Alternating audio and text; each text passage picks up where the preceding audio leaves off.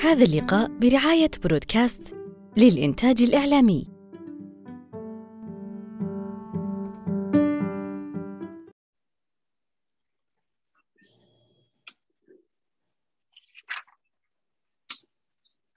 الله الرحمن الرحيم، أهلاً وسهلاً بكم أصدقاء ضاد في اللقاء رقم مئة وثلاثة عشر من لقاءات صالون ضاد الثقافي. نحن نلتقي هنا كل يوم أربعاء، وهذا هو لقاءنا الأخير في شهر رمضان المبارك. موضوعنا هذا المساء هو تاريخ حرق المكتبات. للتذكير، شريكنا الثقافي، هذا اللقاء برعاية شريكنا الثقافي مكتبة ودار نشر المتنبي، وأيضاً شريكنا الإعلامي شركة برودكاست للإنتاج الإعلامي. حقيقة أنا احترت في مقدمة لهذا اللقاء، ما أدري، يعني أنا أقول ضيفي وضيفكم هذا المساء هو صاحب هذا المكان، أو أقول ضيفي وضيفكم هذا المساء هو أنا. وإذا قلت ضيفي وضيفكم هذا المساء هو أنا، فأنا أقصد أنا، لأنه كثير ما تكلم هو بلساني وكثير ما تكلمت أنا بلسانه. هو فعلا يمثل وليد وأنا فعلا أمثله. ضيفي وضيفكم هذا المساء هو صاحب هذا المكان. إحنا ضيوف دائما عنده، لكن قدره اليوم أن يكون مقابل لي، فما دام هو مقابل لي في الطرف الآخر من هذه النافذة كما هو في الطرف الآخر من الكرة الأرضية، سيكون ضيف في هذا المساء. صديقي وأخي خزام الشهراني هو ضيفنا هذا المساء. ويزن، أهلا وسهلا بك في مكانك. آه الله يحييك أبو خالد، ومساء الخير عليكم جميعا. آه لا أنا ولا أنت أصحاب المكان، هم أصحاب المكان وإحنا ضيوف عليهم. فالله يجعلها إن شاء الله أمسية سعيدة وخفيفة، وبما أنها ما قبل العاشر الأواخر في هالشهر الفضيل صراحة اللي رحيله ثقيل على النفوس، ولكن عزانا أن الله دائما يعيدنا بكل قادم كل قادم أجمل إن شاء الله يا رب. السؤال اللي دائما أنا أحب أبدأ فيه صراحة، وهو نوعا ما فضول من عندي أنا، يعني يعني دائما أحب أعرف ليه الشخص اختار هذا الكتاب، أو ليه الشخص اختار هذا العنوان، هو فضول من عندي. فبداية، تاريخ حرق المكتبات، وش اللي وداك لهذا الموضوع؟ ليه اخترت هذا العنوان؟ والله شوف، هو أول شيء خلينا نقول أنه الجهد، يعني إن كان فيه توفيق فهو من الله سبحانه وتعالى، وإن كان فيه خلل فمني أنا، ولكن الموضوع نشأته وبدايته اني قررت قبل رمضان اعمل قبل رمضان بشهرين تقريبا ابدا ارتب لنفسي مجموعه كتب اقراها على ترتيب معين، وكان من ضمن هذه الكتب كتاب لمؤلف اسمه ناصر حزيمي، وكان الكتاب هذا حرق المكتبات. لكن عشان ما اطيل في هذا كيفيه اختيار الموضوع، صادف او تزامن انه انا الفتره والمكان اللي انا موجود فيه اصلا عندي شح مكتب شح كتب. أنا العادة أحب أقرأ في الكتب الورقية، فقعدت أطرح على نفسي سؤال، قلت ماذا لو فعلا ما عاد صار فيه في لحظة من لحظات كتب؟ كيف بيكون موقفنا إحنا الناس اللي نعشق القراءة الورقية، وكيف بيكون موقفنا؟ كيف أني اضطررت أنا مؤخرا أني أقرأ الكتب الإلكترونية؟ شدني موضوع التفكير فيه إلى أني دخلت في مجال حرق المكتبات، فيما أثناء الاجتماع اللي تذكره صار بيننا أنت وأنا وأم أم يارا الله يحفظها. ف كان من الاشياء اللي شدتني هذا الموضوع، قلت خلاص انا اختار اني اتكلم ان شاء الله في اللقاء القادم عن حرق المكتبات. ولما دخلت فيه صراحه لقيت انه موضوع ثقيل ويستاهل انك تتحدث عنه، ومتشعب صراحه، لكن ان شاء الله لعلنا نقدم شيء يستاهل هذا المساء. جميل. طيب خلينا نعرف اول شيء ليه تحرق المكتبات؟ يعني وش الدافع اللي يخلي جهه او تنظيم او او طرف يلجأ إلى حرق المكتبات؟ يعني شو الرمزية إذا حرقت المكتبات؟ شو بتحصل عليه؟ لماذا تحرق؟ أو الأسباب اللي تؤدي في الغالب إلى إتلاف المكتبات. طيب بسم الله الرحمن الرحيم. أولاً أبو خالد، زي ما قلت لكم الموضوع متشعب، وصعب إني أبدأ من أقدم يعني حادثة حرق كتب أو مكتبات صارت في التاريخ. لو بدأنا انتهى الزمن وانتهت ساعة ثانية وثالثة ورابعة، ما وصلنا حتى الوقت اللي احنا نبغى نتحدث عنه، فبنكون متنقلين بين فترات وحقب متباينة احداث متفاوته، سامحونا لكن نحاول قدر المستطاع ان احنا نغطي اكبر قدر ممكن. طيب ايش الاسباب؟ قلت يا ابو خالد آه في اسباب، في في في, في تقريبا حسب المراجع اللي رجعت لها في ست كتب ست اسباب يعني اجمع عليها في المراجع هذه، تقريبا هي ست اسباب. اسباب اولى اللي هي سياسيه، في اسباب دينيه، في اسباب تعصبيه، في اسباب نفسيه، وكذلك فيه اسباب اللي هي السبب الاخير اللي هو اجتماعي وقبلي.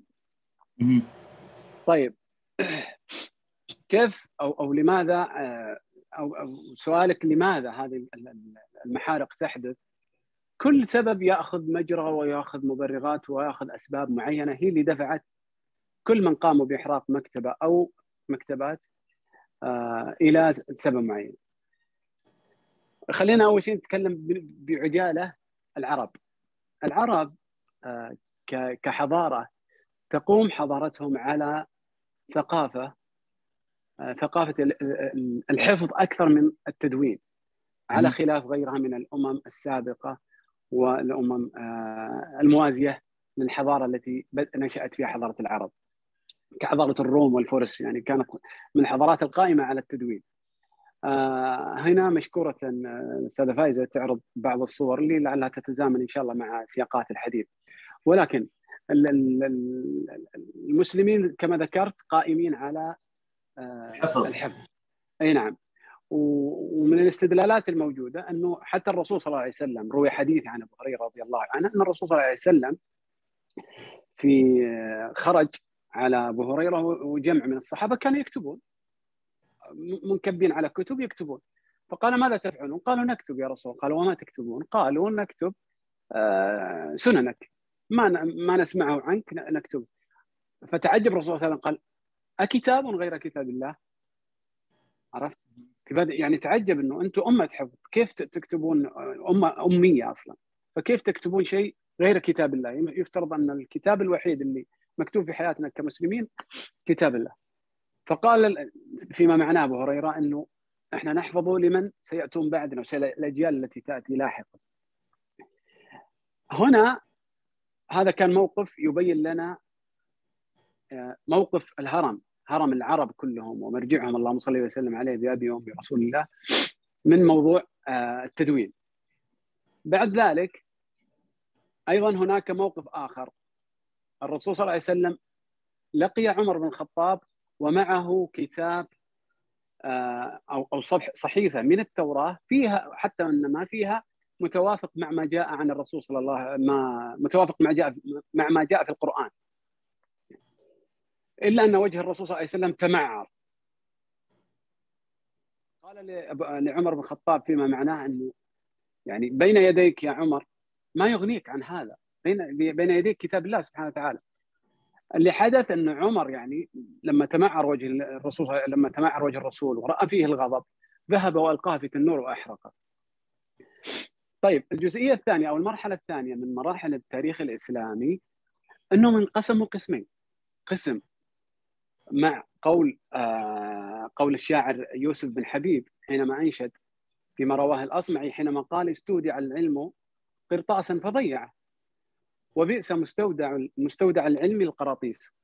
هذه هذا جزء من العرب الذين يرون ان العلم يفترض ان لا يستودع في القراطيس انما يبقى في الصدور، وجزء اخر من العرب الذين يمشون مع يمثلون الشق الاخر الذين قالوا او يمشون مع ما يتماشى مع قول الشاعر كل علم ليس في القرطاس ضاع وكل سر جاوز الاثنين شاع.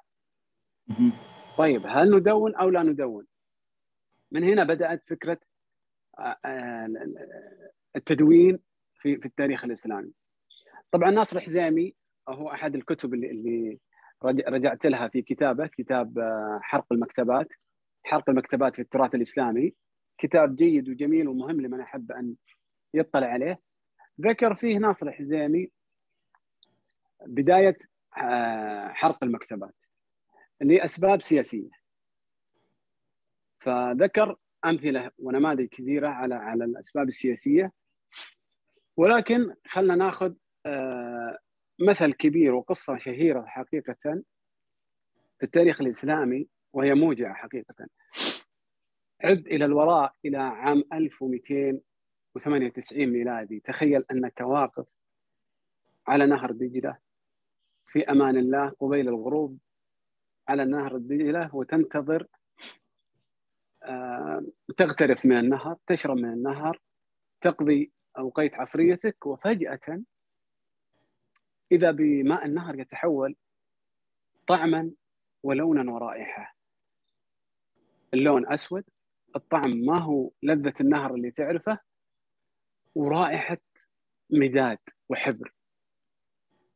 إيش اللي يحصل؟ أنك راح تمشي مع المسار أو في عكس الاتجاه اللي جاي معه النهر، تستقرأ الخبر، تصل إلى أقرب نقطة تجمع النهر مع مكتبة بغداد، أكبر مكتبة آنذاك. وترى مجموعة أوباش للأسف قادمين من صحراء الشرق الصيني وهم التتار والمغول للأسف، حينما دخلوا وبدأوا يقتلون في المسلمين ويعبثون في ديار المسلمين. هذه الحملة الشعواء حينما حدثت أنهم حرقوا نصف مكتبة بغداد، وكانوا في الأثناء التي جزء منهم أو شطر منهم كانوا أصلا يقتلون المسلمين ويذبحون المسلمين. ففي هذه الأثناء فيما هم يقتلون ويذبحون لم يكتفي شرذمة أيضا قليل منهم بهذا، ذهبوا إلى ما يعلمون أنه هو الذي ببقائه يبقى الإنسان، علم الإنسان، معرفة الإنسان، تاريخ الإنسان، حضارة الإنسان، محصلة الإنسان المعرفية. فقاموا بحرق جزء من المكتبة، وما بقي من هذه المكتبة للأسف أخذوه، وحتى للأسف أنهم لم يستفيدوا منه، لم يذهبوا به إلى ديارهم وإلى عاصمتهم قرقورم عاصمة المغول التتار، لكن للأسف أنهم قاموا بإتلاف، وهذا دليل على ضحالة فكرهم وجهالتهم، قاموا بإتلاف ما بقي من هذه الكتب وهي بالملايين.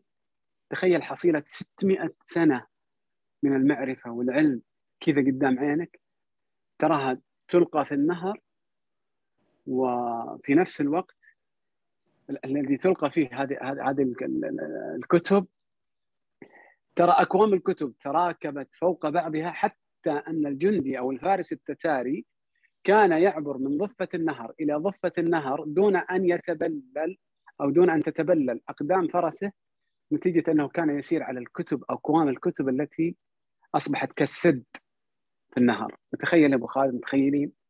فشف شف حجم المأساة اللي عاشها العالم الإسلامي. طبعا هذه أحد الأسباب السياسية اللي أو الصورة السياسية اللي للأسف أنها تعتبر من أشد المحارق اللي أوذي وشوه فيها تاريخ المسلمين. طبعا لو رجعنا حضارة أصلا، يعني هم لو كانوا يبحثون عن بناء حضارة كان أخذوا الكتب واستفادوا منها لتطوير أنفسهم أصلا، لكن هم أصلا كان الهدف هدم الحضارة. ما هم شلون مجموعة أوباش تجمعوا في الصحراء هذه، رعاة ما عندهم فكر، قالوا خلونا نمشي وكل قوم نقابلهم نغزوهم ونقتل من نقتل منهم ونسبي من نسبي ونأخذ خيراتهم ونمشي، بس هذه فكرتهم. فبدأوا من هناك، بدأوا من الصين، نزلوا على تركيا، نزلوا على الشام، وما إلى أن وصلوا بغداد، ثم قاموا بما قاموا به للأسف من أشنع المحارق. تخيل لو أنهم أخذوا هذه المكتبة بعلومها بأفكارها بالتراجم الموجودة فيها، تخيل حصيلة ستمائة عام، وأنت تعرف العز الذي كان عليه العرب وكان عليه المسلمين في تلك الحقبة، لو أخذوا هذا ونقلوه إلى بلادهم كيف سيكون محصلة ما لديهم من معرفة وعلم. فهذه وجه من أوجه البشاعة السياسية. ويزن هذه الكتب كانت أمهات كتب، يعني الكتاب يكون منه نسختين أو أو ثلاث في الكثير، لأن الكتب في ذاك الوقت كانت تكتب بخط اليد، ما في يعني ما في طباعة، فالكتب ما في إلا هي نسخ، ما في ما في موجود منها إلا نسخة أو نسختين، إذا صارت كثيرة فهي ثلاث نسخ وأتلفت. بالضبط، عكس الآن اللي هي الكتاب يطبع ويطبع منه ألف وألفين نسخة. فهي كانت أمهات كتب، أمهات كتب يعني ما في إلا نسخة أو سنتين بالكثير، ومع ذلك أتلفت. وللأسف بدون حتى بدون حتى أدنى تفكر في الموضوع. طبعا فيه الأسباب الأخرى، المحارق، فيها قلنا لكم الأسباب النفسية مثلا، كما قام للأسف في آخر عمره أبي حيان التوحيدي بحرق مؤلفاته لسبب نفسي، أنه ارتأى بحيان التوحيدي أنه ما قدر تمام التقدير الذي يستحقه، ما حصل على ما يستحقه من من مجتمعه وبيئته آنذاك، فقام بإتلاف ما استطاع أن يتلفه من كتبه، وأنقذ ما أنقذ مثل هذا الكتاب اللي بين يدي، الصداقة والصديق، ومجموعة كتب يعني من مؤلفاته. من من غرائب حالات الإتلاف أيضا، مثلا على سبيل الأفراد يعني أبو بكر الرازي، هذه قصة ظريفة يعني نوعا ما. أبو بكر الرازي من ضمن الناس الذين تضرروا بسبب كتبه وأوذوا بسبب كتبه، والأمثلة في التاريخ كثيرة، ولكن الرازي قيل أنه كان هناك ملك في المملكة السامانية التي تزامن وجود أبو بكر الرازي فيها. إيش طلب منه هذا الملك اللي هو منصور بن نوح؟ قال له ألف لي كتاب، هو طبيب وفيلسوف في نفس الوقت، طلب منه كتاب في الكيمياء أو شيء من هالقبيل، فقام أبو بكر ال... وصنف له كتاب في الكيمياء. لما انتهى من تصنيف الكتاب قال له الآن ننتقل من مرحلة التنظير والنظري إلى مرحلة العملي، الآن أبغاك تطبق كل، طبعا أعطاه ألف دينار، قال هذه صلة لك وإهداء على أنك ألفت الكتاب، لكن الآن مطلوب منك تنقل الكتاب هذا من مجرد نظري إلى عملي. فقال هذا يا طويل العمر يحتاج، بلغتنا اليوم يحتاج له يعني آه تجهيزات وآلات، قال أبد، كل ما تريد سيوفر لك، كل ما تحتاجه سيوفر لك. بدأ الملك بتوفير كل ما يطلبها الرازي، فلما من الناس اللي أذتهم كتبهم، فلما وصل لمرحلة خلاص كل شيء أصبح قدامه، يلا انقل الكتاب من نظري إلى عملي، ما استطاع، وكع عن القدام على هذه الخطوة، وتبين أن العلم نظريا كان ممتاز وجيد، ولكن عمليا، فقال ألم يتورع كإياك من من اشتهروا في هذا العصر من علمهم ومعرفتهم أن يخلدوا في التاريخ من الكاذبين، ما تورعت، إنما ما وصلك وصلك، الألف دينار هذه صلة لك وصلتك، ولكن هناك مقابل كذبك عقوبة. ما هي العقوبة؟ قال أن يضرب بالكتاب الذي ألفه على رأسه، الملك أمر يضرب برأسه حتى يتمزق الكتاب، فظل القائم بالعمل يضرب على رأسه حتى أصيب بالعمى. تخيل، بعدما نزلت المياه في عينيه أصيب بالعمى، هنا دخل في مرحلة بدأ يتمزق الكتاب. فشوف هذه هذه من النماذج اللي جنت عليهم كتبهم، وفي نفس الوقت أتلفت كتبه فيما بعد نتيجة أنه الملك غير راضي عليه. طيب إذا سمحت لي بتذكر الحضور بس أن المداخلات الصوتية متاحة طول فترة اللقاء، اللي يرغب بالمداخلات الصوتية بس أيقونة رفع اليد وسيعطى المايك، أما المداخلات الكتابية فهي متاحة طول فترة اللقاء أيضا من خلال الدردشة، لكن المداخلات الصوتية وابو يزن انت قلت المداخلات الصوتيه متى ما توفرت سنقدر ناخذ، متى متى ما احد حب يتداخل بالعكس الله يحييك. طيب ناخذ رائده، تفضل اول الواصلين. استاذه رائده تفضلي. مساء الخير، يعطيكم العافيه. مساء النور. اهلا. مساء النور، حياك الله. كنت حابه نوقف عند الاباده او اباده المكتبات لاسباب سياسيه او ايديولوجيه. الشاعر الألماني هنريش هاينه بيحكي في اللحظة التي سيبدأون بها بإحراق الكتب سيؤول بهم الأمر إلى إحراق البشر أيضا، وهذا ما حدث تحديدا في القرن العشرين، سواء في المحارق النازية اللي سبقت عمليات الإبادة الكبرى للبشر، بدأت بحرق الكتب، بتجميع الكتب التي تختلف أيديولوجيا في أفكارها عن أفكار النازية. يقال أنه هناك أكثر من مليونين كتاب تم إبادته في بولندا تحديداً. أمر آخر، الإبادة المكتبات هي ليست إبادة لصفحات من الكتب فقط، وإنما هي محو لكل ملمح يدل على وجود هذا الشعب. مثلا خلينا نيجي نحكي عن الثورة، ما يسمى الثورة الثقافية في الصين، عندما تم إعلانها مع ماو تسي تم كان يعني أساسها عدم الاعتراف بالتقاليد، عدم الاعتراف بالأفكار، عدم الاعتراف بالعادات القديمة، ولا عدم الاعتراف بالدين. فتم تجميع مخطوطات يعود بعضها إلى ألفين سنة، ألفين سنة، عدا عن المعابد، عدا عن المكتبات، اللوحات الفنية، كل ما يمت إلى التاريخ القديم تم محوه بالكامل لتأسيس منظومة فكرية جديدة حتى تقوم. يجب أن ننسف كل شيء ماضي. مثلها أيضا حدث في البوسنة والهرسك، ويمكن هناك من هو مختص معنا اليوم في اللقاء إذا تحبوا، يعني هو يعني أدرى مني أنه يتحدث عن حادثة الحرق هذا. أيضا الإبادة الثقافية أو إبادة المكتبات هي فعلا انتهت فيما بعد لإبادة لوجود شعوب كاملة حتى لا يبقى لها أي أثر.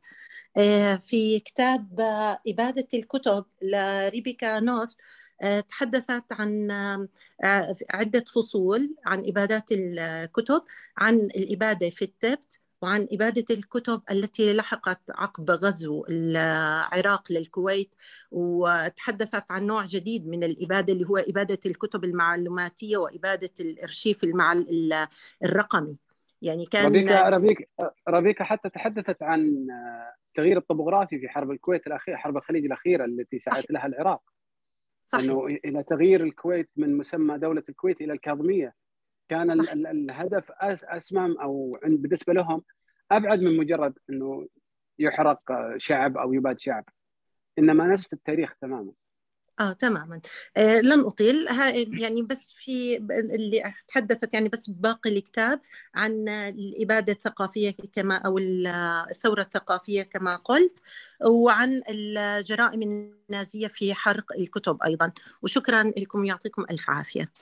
الله يعافيك. استاذة رايدة، في سؤال من محمود في الدردشه يسال عن حرق الكتب، حرق مكتبه الاسكندريه تحديدا في زمن سيدنا عمر رضي الله عنه.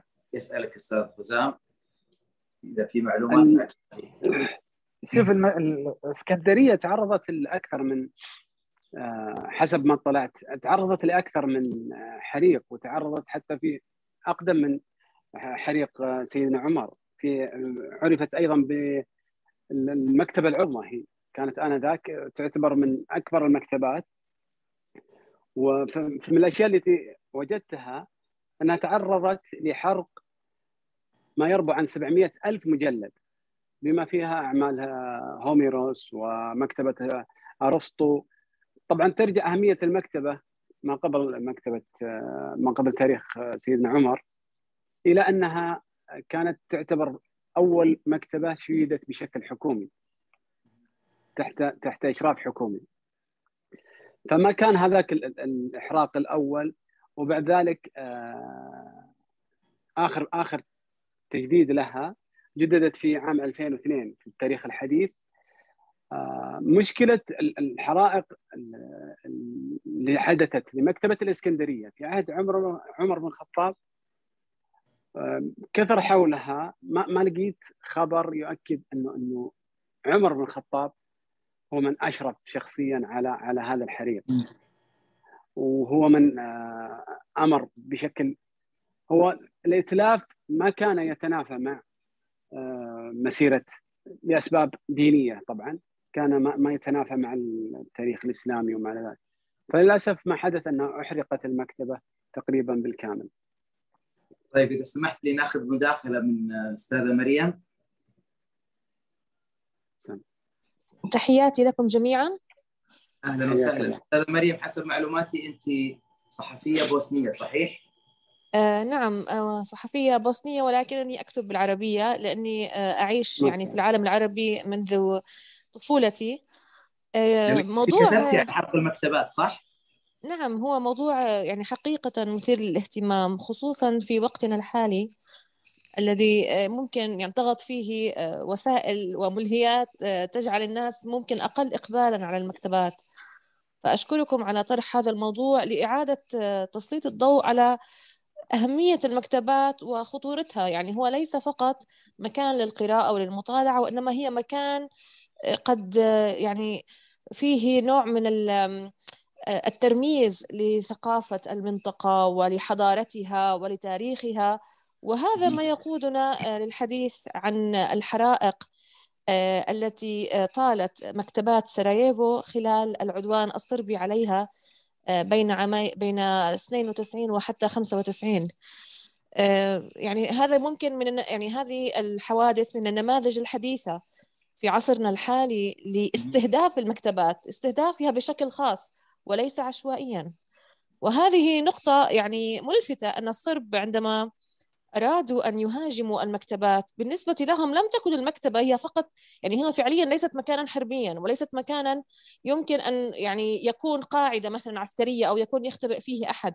هو مكان فيه إثبات لوجود ثقافي حضاري لمجموعة سكانية أرادت هذه الميليشيات أن تنفي وجودها وتبيد وجودها وتبيد كل ما يدل على وجودها. طبعاً للفكرة السائدة بأن المسلمين في البوسنة هم مجرد بقايا لغزاة أتراك، فالمكتبات التي كانت تتضمن مخطوطات بأعداد هائلة، يعني في سراييفو كانت سراييفو كانت تحتضن أكبر مكتبة مخطوطات شرقية في أوروبا، ونقصد المخطوطات الشرقية المخطوطات التي كتبت بأحرف عربية. طبعاً اللغة البوسنية في خلال فترة الحكم العثماني كانت تكتب بلغة اسمها هميادو، هي كلمات بوسنية ولكنها تكتب بحروف عربية. فكان هناك استهداف لأكثر من مرة. المعهد الشرقي الذي هو كان أغنى أماكن في العالم حتى بالمخطوطات القديمة الشرقية استهدفته القذائف الصربية ودمرته في أيار اثنين وتسعين. وكذلك كان هناك استهداف لمبنى المكتبة الوطنية. لا أعرف إذا أحد منكم زار سراييفو أو إذا شاهد صوراً لسراييفو، هناك مبنى مشهور واضح، يعني هو من أهم عالم المدينة. هذا المبنى كان يحتضن المكتبة الوطنية في التسعينات، وأيضاً تم استهداف هذا المبنى لأكثر من مرة وبقنابل فسفورية، وتم إحراقه تقريباً بشكل كامل. يعني قدر وقتها عدد الكتب المفقودة والمحترقة بما يساوي أربعمائة وأربعين كيلومتر من الرفوف المتصلة. فقط يعني استطاع العاملون في المكتبة إنقاذ ما يقارب خمسة بالمئة من هذه المكتبة. فهذا يعني هذه الحوادث التي تمت في تسعينات القرن الماضي في البوسنة والهرسك هي من الأمثلة القريبة على أن المكتبة هي جزء أساسي، ويعني لهذه الأهمية تم استهدافها بشكل واضح. وهناك قصة أنا التي يعني دونتها أو اهتممت بنقلها للقارئ العربي تتعلق بمحاولة يعني مدير إحدى المكتبات الشرقية أن ينقذ المخطوطات، وعملية الإنقاذ تمت بشكل فيه يعني كثير من الخطورة، لأن المدينة كانت محاصرة وتحت قصف مستمر، وكانت يعني بشكل عام معرضة في أي ساعة لنيران الحرائق ولنيران القذائف. ولكن استطاع هذا الرجل واسمه يعني الذي قمت بمقابلة معه هو اسمه مصطفى ياهتش، مدير مكتبة الغازي خسرف بك، وهي مكتبة عريقة. هو استطاع بمساعدة عاملين معه من إنقاذ آلاف المخطوطات عن طريق نقلها بصورة مستمرة بين أماكن مختلفة حتى لا يعرف مكانها بالتحديد ويتم استهدافها. وهذه القصة يعني هي من القصص التي أصبحت مشهورة وتسلط الضوء على دور مسلمي البوسنة في المحافظة على تراثهم. يعني كان هناك نوع من الاهتمام بأن يثبتوا وجودهم الحضاري في هذه المنطقة، أنهم يعني بهذه الطريقة أيضا يكذبوا الرواية الصربية التي تدعي أن المسلمين في المنطقة فقط غزاة ومحتلين ولم يجلبوا معهم شيئا إضافيا. بالعكس، هذه المخطوطات فيها إثبات واضح للتطور ولتعدد أوجه الثقافة التي جلبها الوجود الإسلامي في البوسنة والهرسك. شاكر لك استاذه مريم هذه المداخله واثراء هذا الحوار. قبل قبل تذهب بس بخ... قبل تذهب خالد بس مسا... سؤال لها. هي ذكرت الله يحييها معنا اول شيء في هذا اللقاء، ذكرت انه تقريبا اتلف خمسة وتسعين بالمئة من من الارث الثقافي في البوسنه نتيجه الحرب التي قامت بها صربيا. هل في الوقت الحالي يستعيد شيء من هذه الهويه التي وهذه الذاكره التي بددت واحرقت للاسف؟ آه نعم، شكرا لك على هذا السؤال. هو الذي تم احراقه كتب الموجوده في المكتبه الوطنيه وليست المخطوطات، بينما م. المخطوطات الشرقيه القديمه يعني بمساعده هؤلاء الذين قاموا بهذه المهمه الشجاعه تمكنوا من انقاذ نسبه كبيره، لا استطيع تحديد النسبه ولكن استطيع ان اقول انها فوق النصف. والذي حدث بعد ذلك انهم لم يكتفوا بانقاذها فقط، واما قاموا بتصوير هذه المخطوطات ب يعني اجهزه بدائيه، ولكنهم حاولوا قدر المستطاع ان يقوموا بتصوير بتصوير اهم هذه المخطوطات، وكانت حوالي ألفين مخطوطه. الهدف من تصويرها هو نوع من يعني الضمانه، لان الحرب في تلك الوقت لم تكن يعني تعرف الى لم يكن يعرف الى متى ستستمر، واذا نجت هذه المخطوطات يوما فهل ستنجو يوما اخر؟ فلذلك نعم تم بشكل ما انقاذ قسم كبير من هذه المخطوطات. طبعا هذه المخطوطات ما زالت موجوده وهي متاحه وتنتظر جهودا يعني لمن يتصدى لتحقيقها وتصحيح واعاده نشرها، ولكنها بالطبع يعني تحتاج الى عمل كبير.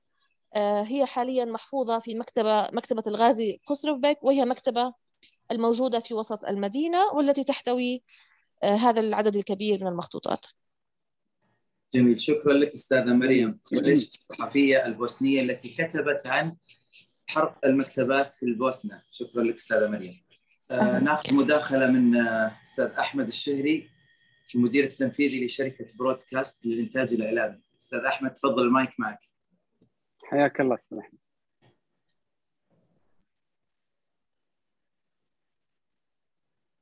استاذ احمد تسمعني؟ السلام عليكم ورحمه الله وبركاته، مساكم بالخير جميعا.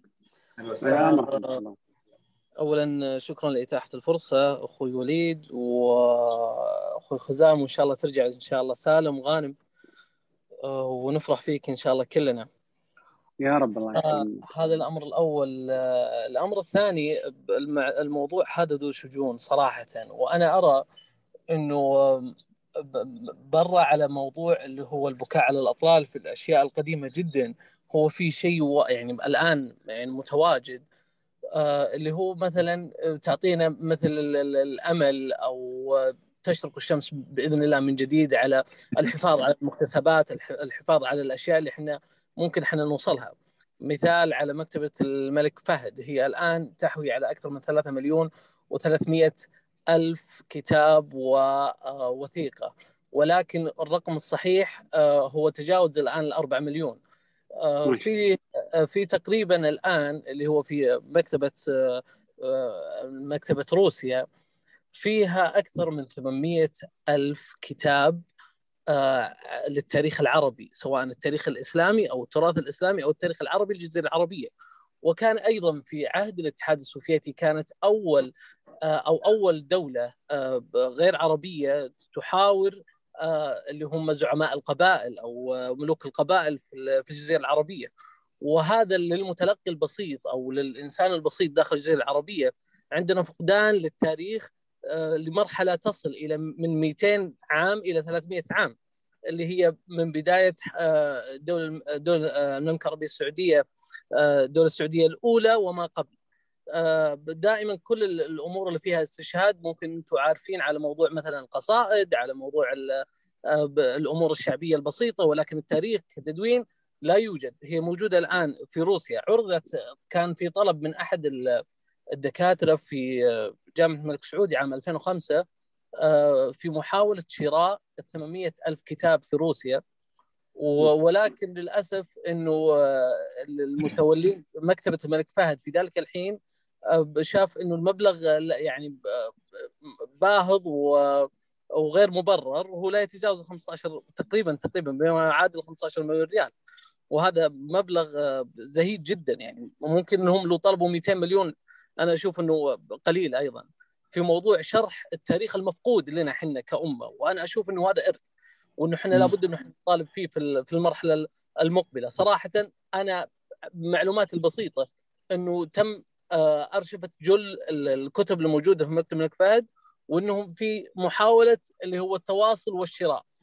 انا اشوف انها ممكن تحل عقد كثير، مثل ما تكلمت الأستاذة قبل شوي انه احنا ليش لا ان احنا نكون مؤثرين، ليش لا انه احنا نجمع مجموعة من المعلومات ونقدمها للمكتبة بطلب رسمي. وهذا انا اشوف انه حق مشروع اللي هو لابنائنا في المستقبل، انه ما يكون لمجرد السرد فقط. صراحة انا ما ودي اخذ وقت الكثير، وانا من الناس اللي ابغى اسمع للأستاذ خزام يعني بشكل اكبر في هذا الموضوع كتخصص او كاطلاع بشكل اكبر. كانت هذه ملاحظتي ويعطيكم الف عافيه. شكرا لك، شكرا لك استاذ احمد على هذه المداخله.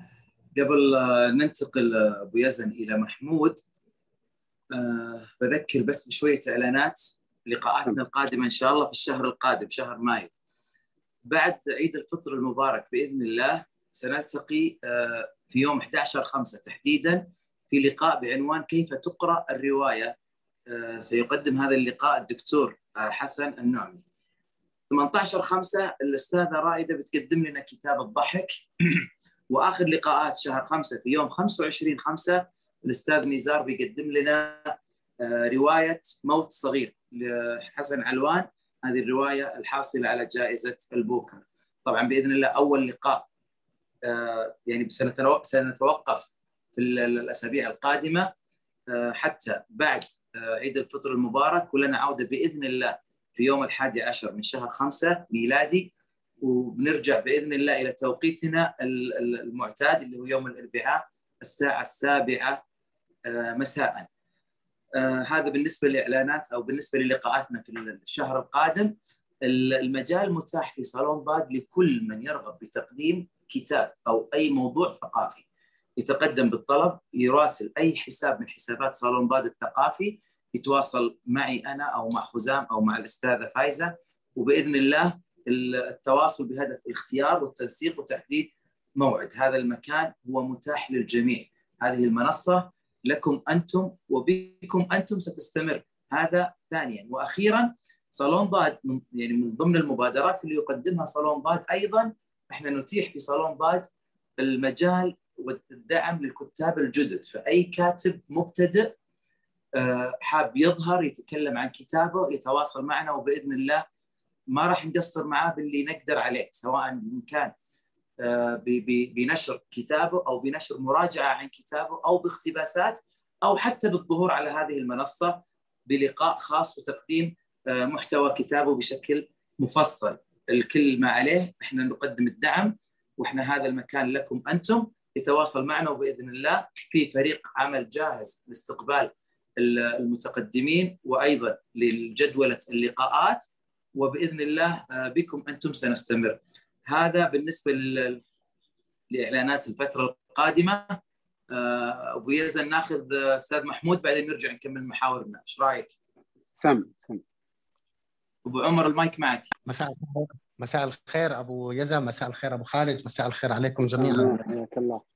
الله أمسية رائعة والله، يعني الآن أنا أسمع معلومات لأول مرة أنا أسمعها، رائعة ومفيدة جدا.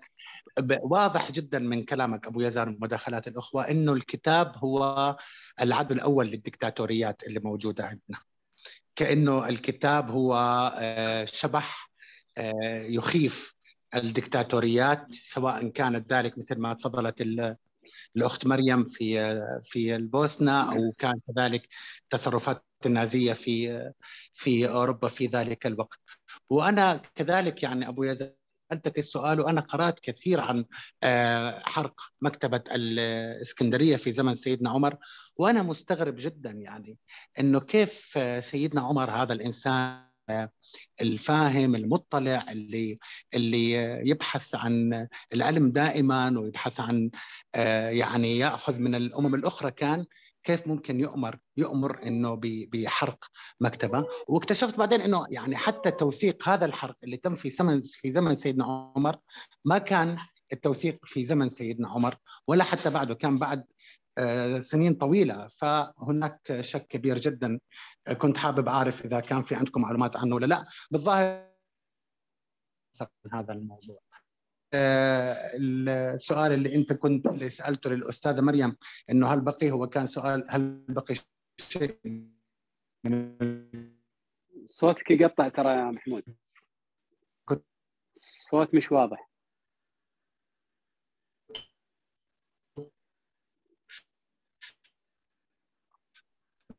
الصوت واضح عندكم؟ سؤال كان في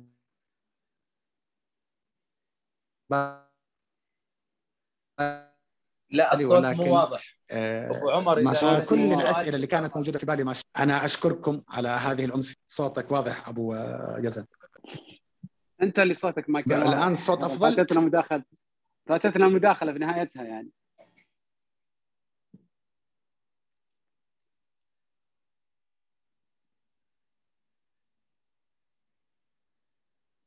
طيب, طيب شوف ابو يزن، آه واضح ان محمود مركز على آه موضوع حرق الاسكندريه، مكتبه الاسكندريه. اي هو شوف يعني عشان نقفل موضوع مكتبه الاسكندريه، مشكله الاسكندريه لما تتحدث عن شخص مثل عمر بن الخطاب في اكثر من موضع، هو كان يسعى الى التدوين وهو كان يسعى الى نقل العلوم، فما اتوقع انه في لحظه من اللحظات يقرر انه يحرق مكتبه بهذه الضخامه وبهذه الاهميه.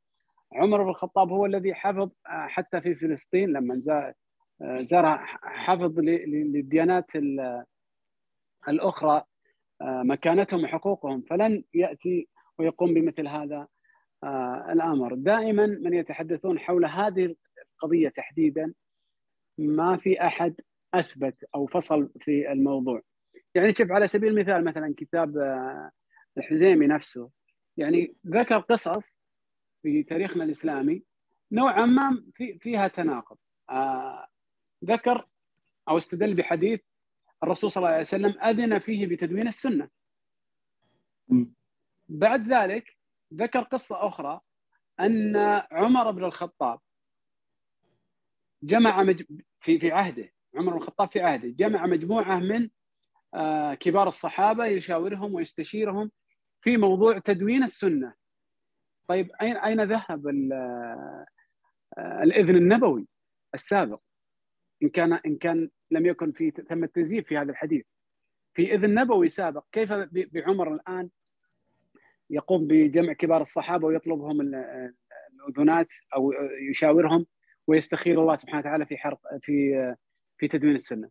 هذا بعض الأشياء اللي تخلينا نشكك في قضية. ذكرني طيب. ذكرني كلام أبو عمر صديقنا محمود في كتاب خارطة القراءة لصديقنا محمد الباحوث، تكلم بمختصر عن أفرد يعني صفحات لحرق الإسكندرية، حرق حريق مكتبة الإسكندرية، واستشهد فعلا بشواهد أنا تذكرتها من من حديث أبو عمر عنها، ويقدر يرجع لها يمكن أربع أو خمس صفحات بما فيها أقوال للمستشرقين أنفسهم ينفون العلاقة أصلا، يعني حتى أن اللي رووا عن فلان عن فلان ما كانوا عايشين في وقت فلان هذا اللي رواه عنه. فأثبت حمد الباحوث ومسي عليه بالخير في كتابه انه عن عن هذه اللي حتى حتى في قصة الحضارة تكلم عن الموضوع الحريق وقال عنها انها يعني حاجة زي زي الأسطورة او زي اللي شيء شيء ما صار، يعني اتهام اتهم فيه عمر. فللي حاب الاستزادة ممكن يرجع الى الى هذه الصفحات وبإذن الله بيلقى الإجابة الشافية لهذا الموضوع. آه، ناخذ مداخلة أبو يزن. سم تفضلي. آه، آه، مساء الخير. أهلين، تعرفين باسمك بس ماني قادر أقرأ الاسم. إيه شهرة شهرة بلغون. أهلين شهرة من الجزائر صح؟ نعم. مساء النور أولاً. آه، إذا الموضوع شيق جداً و يعني يثير الكثير من الحبر ويطرح الكثير من التساؤلات. وددت في البداية أن أن أقف أو أن أستعيد النقطة التي تمت الإشارة إليها في البداية، وهي التباس الموقف من الكتابة في الثقافة الإسلامية.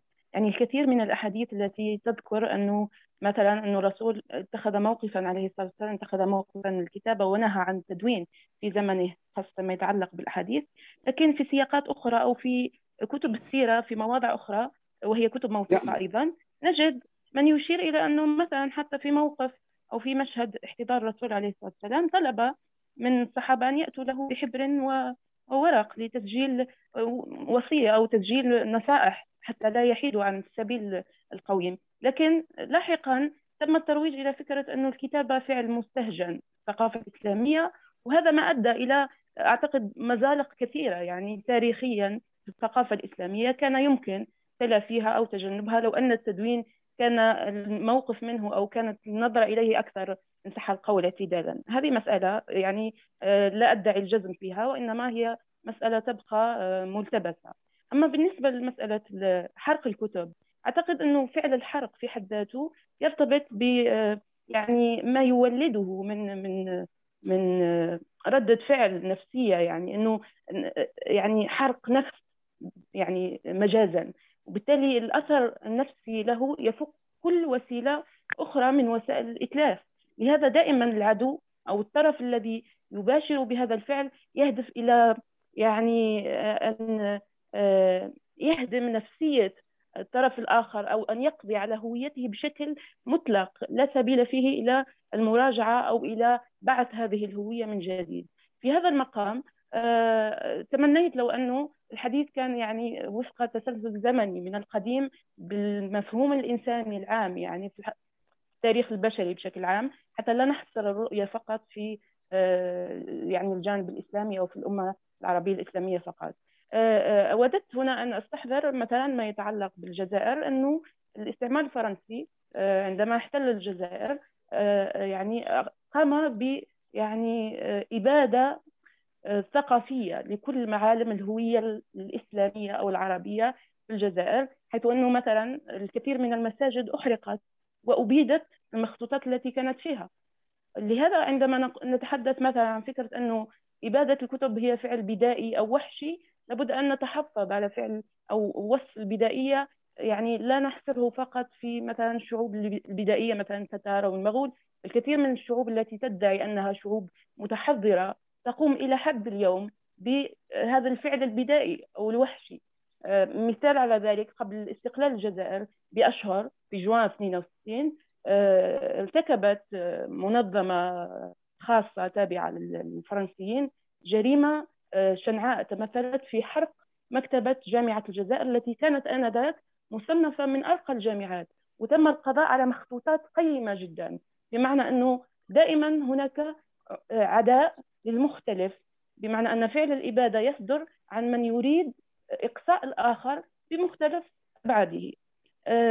أريد أن أضيف مسألة أخرى أيضا، لأني اطلعت على بعض الكتب الخاصة بحق الكتب. يعني أنا وقفت عند هذا كتاب إبادة الكتب وكتب أخرى، أحدها لباحث يدعى خالد السعيد. لاحظت آه. أنه مثلا هناك في يعني في يعطيك الصحة في كتاب خالد سعيد يعني تحفظت قليلا لبعض المعطيات، مثلا أنه يقارب المسألة من منظور إيديولوجي، بمعنى أنه إذا بدر هذا الفعل ممن ينتمي إليهم إيديولوجيا فكريا يستسيغ هذا الفعل، حتى أنه يقول هذا برأيي تعصب محمود. بالتالي قبول الفعل بأي شكل من الأشكال هو شكل آخر من أشكال تبني الرؤية. كحوادث حرق كتب السنة لأهل كتب الشيعة نعم، وعكسها. يعني يعطيك الصحة. ومن العبارات التي صدمتني حديثه عن مثلا من قاموا بحرق كتب المالكية في ليبيا بحكم أنها تبرر مشروعية الاستعباد، فوضع المحتوى تحت عنوان العبيد يحرقون الكتب، بمعنى أنه تبنى الرؤية ذاتها، يعني أنه نظر إلى الآخر نظرة دونية. وبالتالي وفق هذا المنظور لا نتحرر لا نتحرر من, من يعني أننا نمارس الفعل ذاته ولو كان بشكل رمزي. سؤالي في هذا الصدد، ألا, ألا, نمارس ألا تمارس الأنظمة اليوم فعل الحرق رمزيا بأشكال أخرى، بالضبط. بأن تفرض مثلا الرقابة على الكتب التي لا ترتضيها، والأصل أن الفكر يواجه بالفكر، بالتالي إقصاء الفكر المختلف لابد أن يترك لمفعول الزمن، يعني الزمن هو خير يعني خير ميزان أو خير من يثبت أن هذا الفكر صالح أو غير صالح. أما تبني إيديولوجيا معينة لإقصاء طرف وإلغاء وجوده، هذا لا يعني القضاء عليه تماما، قد يأخذ الفعل بعدا عكسيا. وشكرا جزيلا.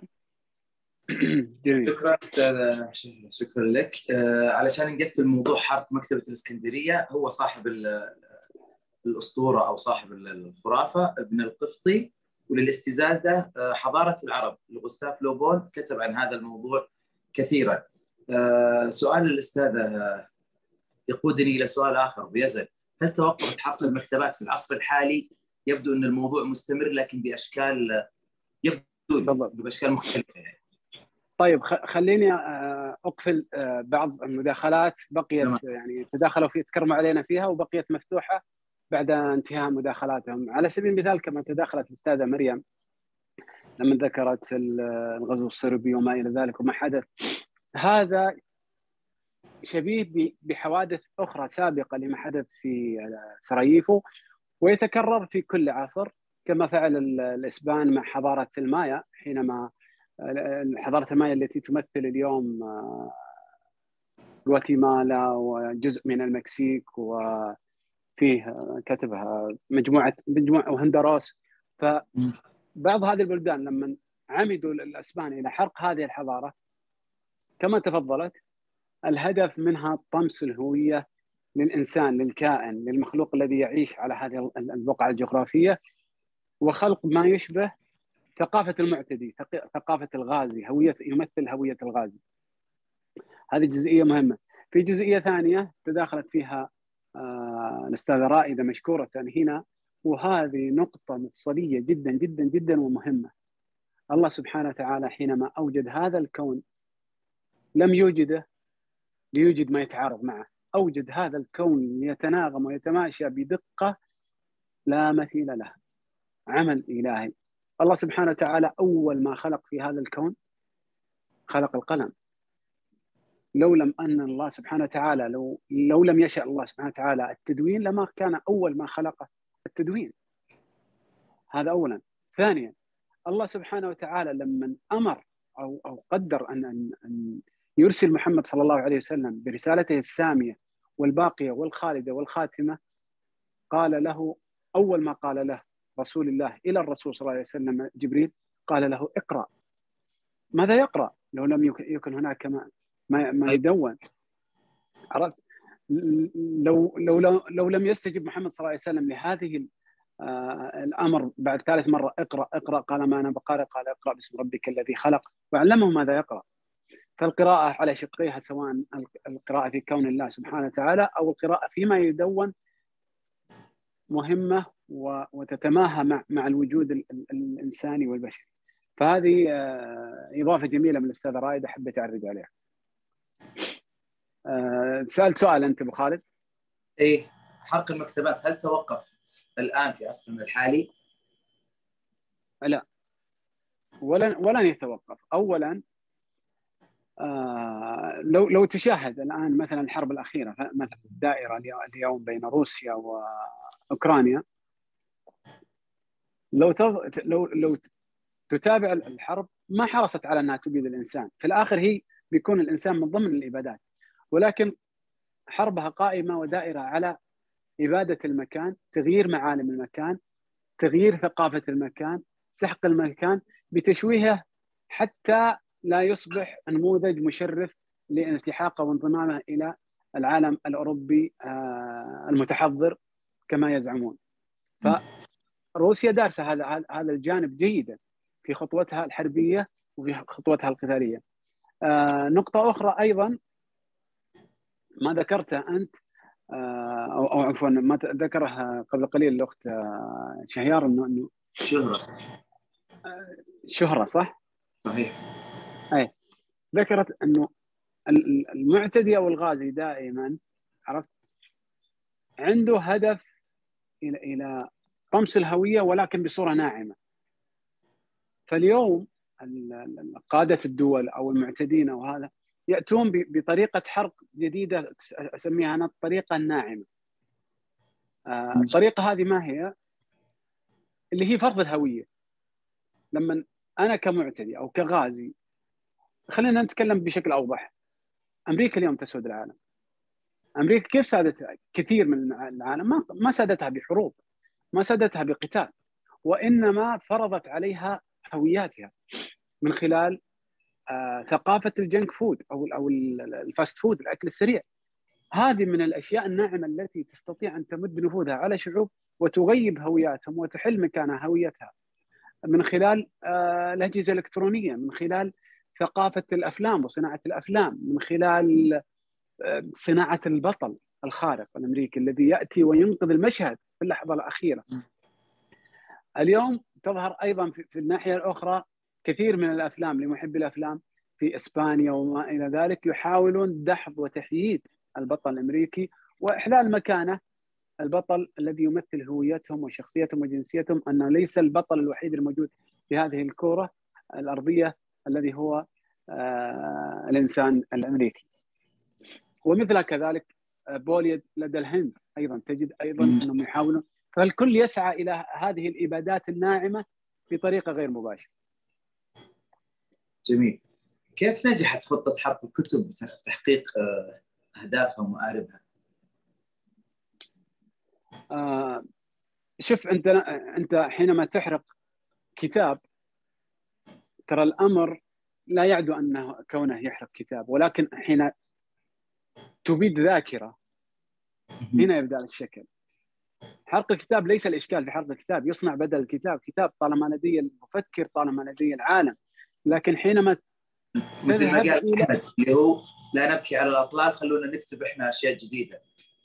بالضبط. لكن الإشكال لما إيه لكن لما تعد لما يكون الاعتداء على أمهات ال... أمهات الكتب لعلماء أمضوا إلى ما قدموا، خلاص ماتوا، ما في مجال إنك تجدد ما قدموه من علوم، مثل ما فعل التتار ستمائة سنة. وين أجيب العلماء اللي كتبوا قبل ستمائة سنة؟ فهذه الإشكالية كيف كيف تستعيدها؟ المعتدي دائما يسعى إلى إبادة الذاكرة لا إلى حرق الكتاب، دائما يسعى إلى إبادة الذاكرة. فإشكاليتنا دائما مع إبادة الذاكرة. اليوم تعتبر المشكلة في ظل تقدم التكنولوجيا والتقنية وما إلى ذلك، وجود الذاكرة البديلة عن عن الكتاب. أصبح ليس من السهل حقيقة إبادة آه إبادة ذاكرة تماما، ولكن يمكن تغييرها تغييرها في صورة إنسان. على سبيل المثال خلينا نتكلم عن تاريخ الجزيرة العربية وتحديد تحديدا السعودية. في في حملة التجديد الأخيرة مع الرؤية السعودية الجديدة، كثير من الحقائق آه عدلت، وكثير من من الاشياء التي عدلت تاريخيا في معلومات كانت مغلوطه بالنسبه لنا في التاريخ العثماني وما الى ذلك، والدوله العثمانيه وحقيقه الوجود العثماني. هذه من الاشياء التي كانت في يوم من الايام مسيسه، كانت في يوم من الايام مؤدلجين فيها شعوب، مضت اجيال كامله وهي تحمل هذه المعلومه على انها صحيحه. لكن لما تطلب الوضع تصحيح معلومه صححت. الدكتور ابو طلال احد القائمين اعتقد، او له مؤلفات في هذا الجانب. فهذه هذه من الاشياء المهمه اللي لازم ناخذها بعين الاعتبار، انه غيرت اساليب الحرب ولكنها لا زالت موجوده وبصور اقل واضعف مما كانت عليه سابقا. هل يحضر في بالك اعلام وعلماء احرقت كتبهم ومجلداتهم؟ ايه، فيه طال عمرك، فيها في عندك مثلا ابن حزم الاندلسي. ابن حزم الاندلسي احرق احرق كتبه، اللهم صل على محمد، احد الخليفه الثالث من الخلفاء الفاطمي اعتقد، احد الخلفاء الاندلس انذاك. احرق جميع كتبه. ليش؟ لانه وشي به ابو بكر ابو ابو ابن حزم الاندلسي، وشي به عند الحاكم و او ابو الرشد ال... لا ابو الرشد ايه ابو الرشد الفصوص حقته، كتاب كتاب الفصوص ايضا ابيدت ابو الرشد. آه... قصه ابن حزم الظاهري ليش ابيدت كتبه؟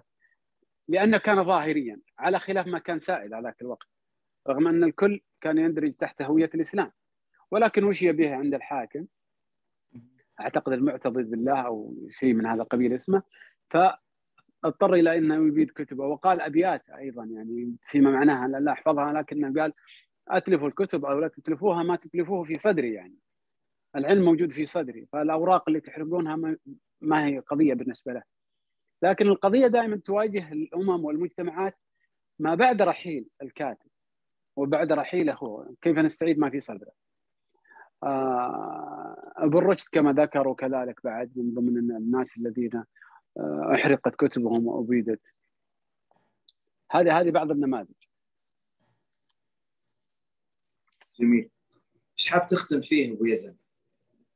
اي كان كان اسمه المعتمد بن عباد، ذكرت وجدته، وكانت من الابيات يقول: فان تحرق القرطاس فان تحرق القرطاس لم تحرق الذي تضمنه القرطاس بل هو في صدري، يسير معي حيث استقلت ركائبي وينزل إن أنزل ويدفن في قبري. فلما أحرقت كتبه قال يرثي كتب قال يرثي كتب هذه الأبيات. ما أحب أختم فيه من ناحية حرق المكتبات، في جزئية لازم إحنا ننتبه لها، إحنا الذين نعيش الآن، الذين نجتمع الآن، الذين نتحدث الآن ونتحاور. هناك نوعين بالإضافة إلى ستة أنواع من من طرق إتلاف الكتب والإبادة، هناك سابع وثامن. أنا بالنسبة لي أشوف أنها موجودة. أحدها وسائل التواصل، اللي رغم أنها منفعة ورغم أهميتها ورغم حقيتها إلا أنها تعتبر دواه أو أو أداة مهمة في يد مصنعي هذه الأجهزة. ترى ما صنعت في سواد عيونك، صح أنها تخدم تخدمهم وتخدمنا وتخدم كل ذا، ولكنها من الأشياء التي أيضا تحارب هذا الكتاب. الكتاب مهم جدا جدا جدا ليكون معنا. ال ال الشيء الثاني الأشياء، الانغماس في في التقنية، لست ضده، ولكن لا يفترض به أن يغيبك عن حقيقتك وركائزك الأصيلة التي هي المحصول المعرفي والغنى المعرفي الحقيقي الذي بدونه لن تستطيع أن تكون، ولن تستطيع أن تثبت من أنت، ولن تث... ولن تستطيع أن تقف جيدا على الأرض التي أنت عليها اليوم. الآخر ال... الذي يقف في الجزء الآخر من الوجود، الآخر الذي قد تراه اليوم صديق قد يرى وقد تراه غدا عدو، لن ينتظرك حتى تفرض. احنا مطالبين دائما بالقراءة والتزود والمعرفة وحملها حتى آخر لحظة من حياتنا حتى لا تحرق ذاكرتنا. فقط. تسمح تسمح لي اخذ آخر مداخلة من إيناس؟ تفضل. اكيد. إيناس المايك معك. ايوه، السلام عليكم ورحمة الله. أهنيكم أهنيكم على هذه الأمسية الرائعة. عليكم السلام. أه وما شاء الله عليكم، يعني أسهبتوا في الموضوع وتكلمتوا واقع كثير، أه لكن أنا حابة بس أضيف إضافة بسيطة، نتكلم خيال شوية. أه طبعا أنا كتبت مداخلتي بس إني حابة أقراها. أه إحراق الكتب أو فرض الرقابة على الكتب أو منع الكتب بأي شكل ولأي سبب هو هاجس للقراء، فنحن نخاف أن لا نجد كتبنا وشغفنا في اليوم التالي من حياتنا. طبعا حضرني مشهد إحراق الكتب في في الأندلس عندما توفي البطل مع إحراق آخر كتاب. طبعا هذا المشهد في رواية ثلاثية غرناطة. آه كمان مشهد حرق الكتب في آه في فيلم سارقة الكتب، لما نجمعوا الكتب كذا بشكل آه على شكل جبل، وجابوا الناس يشهدوا على إحراق هذا العلم اللي يبغونه يختفي تماما. فسارقة الكتب طبعا هي كانت طفلة، لكن كانت عاشقة للكتب بمحض الصدفة يعني، فذهبت وأنقذت آخر كتاب صمد من من الحرق.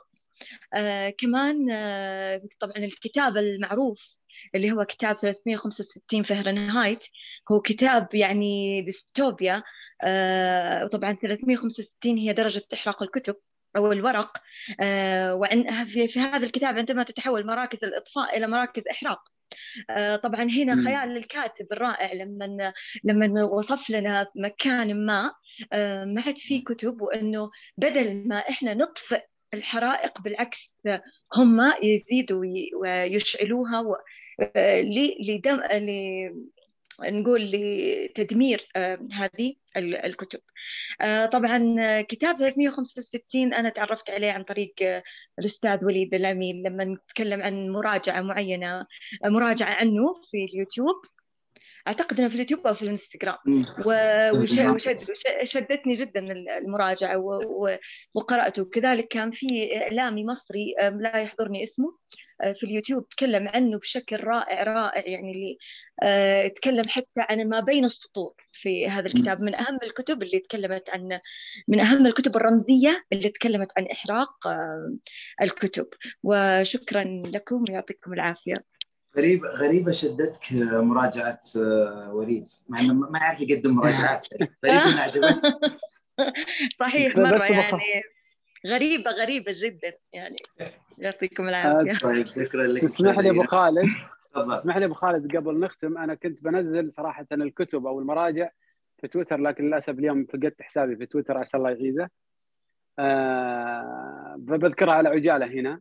مم. كتاب حرق المكتبات في التراث العربي ناصر حزيمي، حرق المكتبات أو حرق الكتب خالد السعيد، أه إبادة الكتب أو إبادة إبادة الكتب ربيكا نوث، وكتب تحترق لوسيان بولاسترون لمن حب يستزيد منها. فقط في مطالبات أن ننشرها إن شاء الله في جروب صالون ضاد، في الجروب وهنا على قولتهم علشان حتى تحفظ باليوتيوب بإذن الله. وهذا اللقاء بإذن الله سيكون متاح يوم الغد على قناتنا في اليوتيوب وفي باقي القنوات الصوتية لصالون ضاد. أبو يزن أنا سعدت في هذا اللقاء، بغض النظر عن المعلومات اللي قدمت وبغض النظر عن الإعداد الممتاز وعن مداخلات الأصدقاء أصدقاء ضاد والزملاء والأفاضل الحاضرين معنا والإضافات الكثيرة. أنا على المستوى الشخصي سعدت أنه أكثر من ساعة أنا قاعد أشوفك وقاعد أتكلم معك وأتحاور معك، واشتقنا لهذه اللحظات اللي بإذن الله إن شاء الله تعود سريعاً وتكون واقع بدون وسائل تواصل، تكون واقع كذا أمامي ونقعد نتكلم بالساعات زي ما كنا قبل رمضان الماضي بإذن الله. أبو خالد بإذن الله أنا سعدت بهذا اللقاء حتى على المستوى هذا، لأنه فعلاً أنا أشتكي هذه اللقاءات المباشرة معك اللي أقعد وأشوفك وأسمع صوتك لفترة طويلة. فبإذن الله لنا لقاء أبو يزن وأنت بصحة وسلامة إن شاء الله ومعافى وقريب مننا بإذن الله في هذه الليالي المباركة. نسأل الله العظيم رب العرش العظيم أن يعيدك لنا إن شاء الله سالما معافى عاجلا غير آجل وجميع مرضى المسلمين يا رب. شكرا لكم أصدقاء ضاد، نختم هذه الأمسية بقول آمين ونراكم بإذن الله بعد العيد. أمان الله.